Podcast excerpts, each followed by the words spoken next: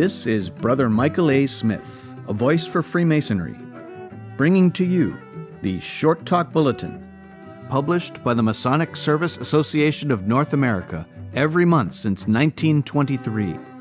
This, the Short Talk Bulletin podcast, is produced in cooperation with the MSA and is made possible with the generous support of a grant from the Grand Lodge AF&AM of Minnesota.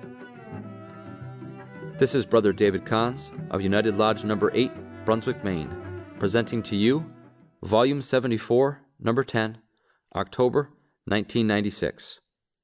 Some Ritual Origins by Worshipful Brother Wallace McLeod. The ritual is, as has often been observed, fundamental to Freemasonry, and it gives form to our proceedings.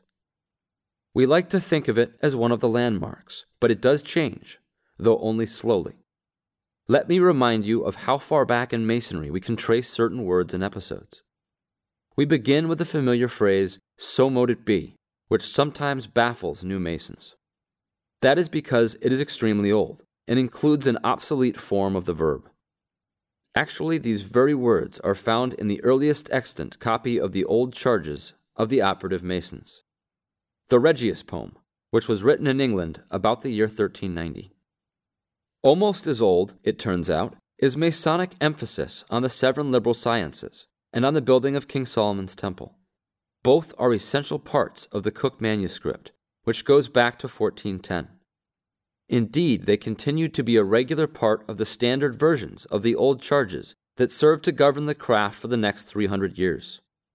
There is a marvelous collection of early ritual documents covering the years 1696 to 1730. Called the Early Masonic Catechisms. In this work we find that the phrases "hail and conceal" and "5 points of fellowship" both occur in the Edinburgh Register House Manuscript of 1696. The square, the compass, and the Bible are mentioned together in the Dumfries Manuscript No. 4 of about 1710.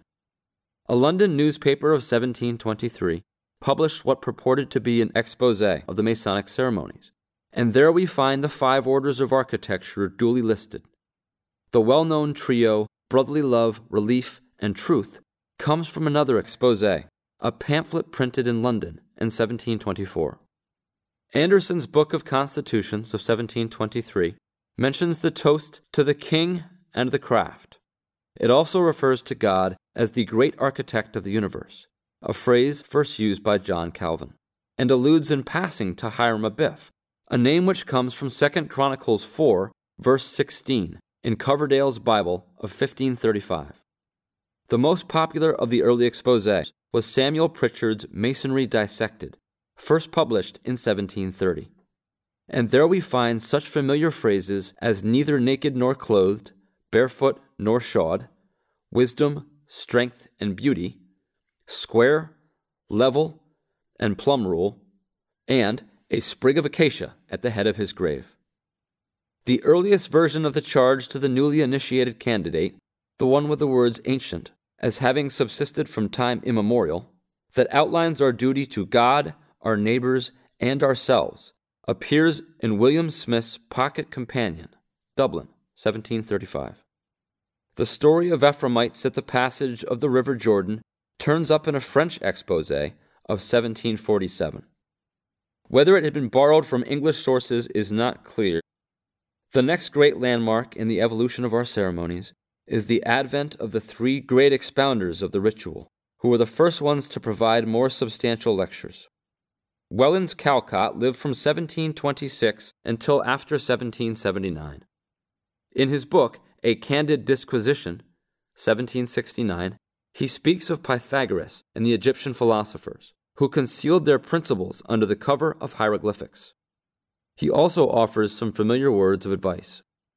"Right worshipful sir, by the unanimous voice of the members of this lodge, you are elected to the mastership thereof for the ensuing half year. You have been of too long standing, and are too good a member of our community to require now any information in the duty of your office. What you have seen praiseworthy in others, we doubt not you will imitate. And what you have seen defective, you will in yourself amend. For a pattern of imitation Consider the great luminary of nature, which, rising in the east, regularly diffuses light and luster to all within its circle. In like manner, it is your province, with due decorum, to spread and communicate light and instruction to the brethren in the lodge. To be sure, the sentiments expressed here have now been assigned to two different charges, but their original source is unmistakable. William Hutchinson, 1732 to 1814, in his Spirit of Masonry, 1775, offers a series of moral observations on the instruments of masonry. They interpret the significance of the working tools. The level should advise us that we are all descended from the same common stock, partake of the like nature, have the same hope, and though distinctions necessarily make a subordination among mankind, yet eminence of station should not make us forget that we are men, nor cause us to treat our brethren, because placed on the lowest spoke of the wheel of fortune, with contempt. Because a time will come, and the wisest of men know not how soon, when all distinctions, except in goodness, will cease, and when death, that grand leveler of all human greatness, will bring us to a level at the last. Once again, beyond any question, our present wording is derived from this text. And the great William Preston, 1742 to 1818, in his Illustrations of Masonry, 2nd edition, 1775, offers a familiar prayer. Vouchsafe thine aid, Almighty Father and Supreme Governor of the world, to this our present convention, and grant that this candidate for masonry may dedicate and devote his life to thy service, and become a true and faithful brother among us. Endue him with the competence of thy divine wisdom, that by the secrets of this art he may be better enabled to unfold the mysteries of godliness, to the honor of thy holy name. Amen. Virtually all of our present wording, we now see, is derived from Britain. But as we have noted on previous occasions, there was one major piece of ritual that was made in Canada: the general charge at the ceremony of installation. The late Most Worshipful Brother William Kirk Bailey, 1904 to 1992, succeeded in tracing the various sources from which Otto Klotz was able to put it together in 1876. One part, for example, comes from the Grand Master's address delivered by Most Worshipful Brother William Mercer Wilson at the annual communication in Ottawa in 1860. It comforts the mourner. It speaks peace and consolation to the troubled spirit. It carries relief and gladness to the habitations of want and destitution. It dries the tears of widow and orphan. It opens the source of knowledge. It widens the sphere of human happiness. It even seeks to light up the darkness and gloom of the grave by pointing to the hopes and promises of a better life to come. All this Masonry has done and is still doing. Such is Masonry and such its mission, and we should never forget, while enjoying its benefits and appreciating its value, the duties we owe to the order. For there is no right without a parallel duty, no liberty without the supremacy of the law, no high destiny without earnest perseverance, and no real greatness without self-denial. The general charge is the latest major addition to our work. Since that date, various smaller adjustments have been made under due authority. Let us just look at one. Up until 1964, the traditional wording for the penalties of the obligations in much of the English-speaking world had been under no less a penalty. But in 1964, the United Grand Lodge of England gave its lodges the option of either retaining the traditional wording or else saying, ever bearing in mind the traditional penalty. 3 years later, in 1967, our Grand Lodge prescribed that this newer wording was to be used by all lodges.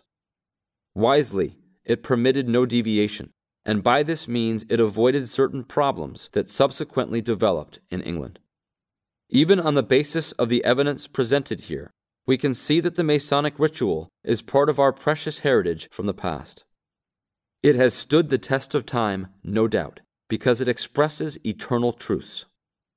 And it is still meaningful to the brethren of today.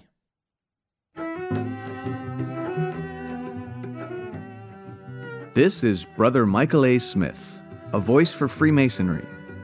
And this has been the Short Talk Bulletin Podcast, produced in cooperation with the Masonic Service Association of North America for the purpose of providing a common stock of vetted Masonic information to all of the constituent lodges of all of the member jurisdictions, and is made possible through a generous grant from the Grand Lodge AF&AM of Minnesota, who have been engaging and inspiring good men who believe in a supreme being to live according to the Masonic tenets of brotherly love, relief, and truth since 1853.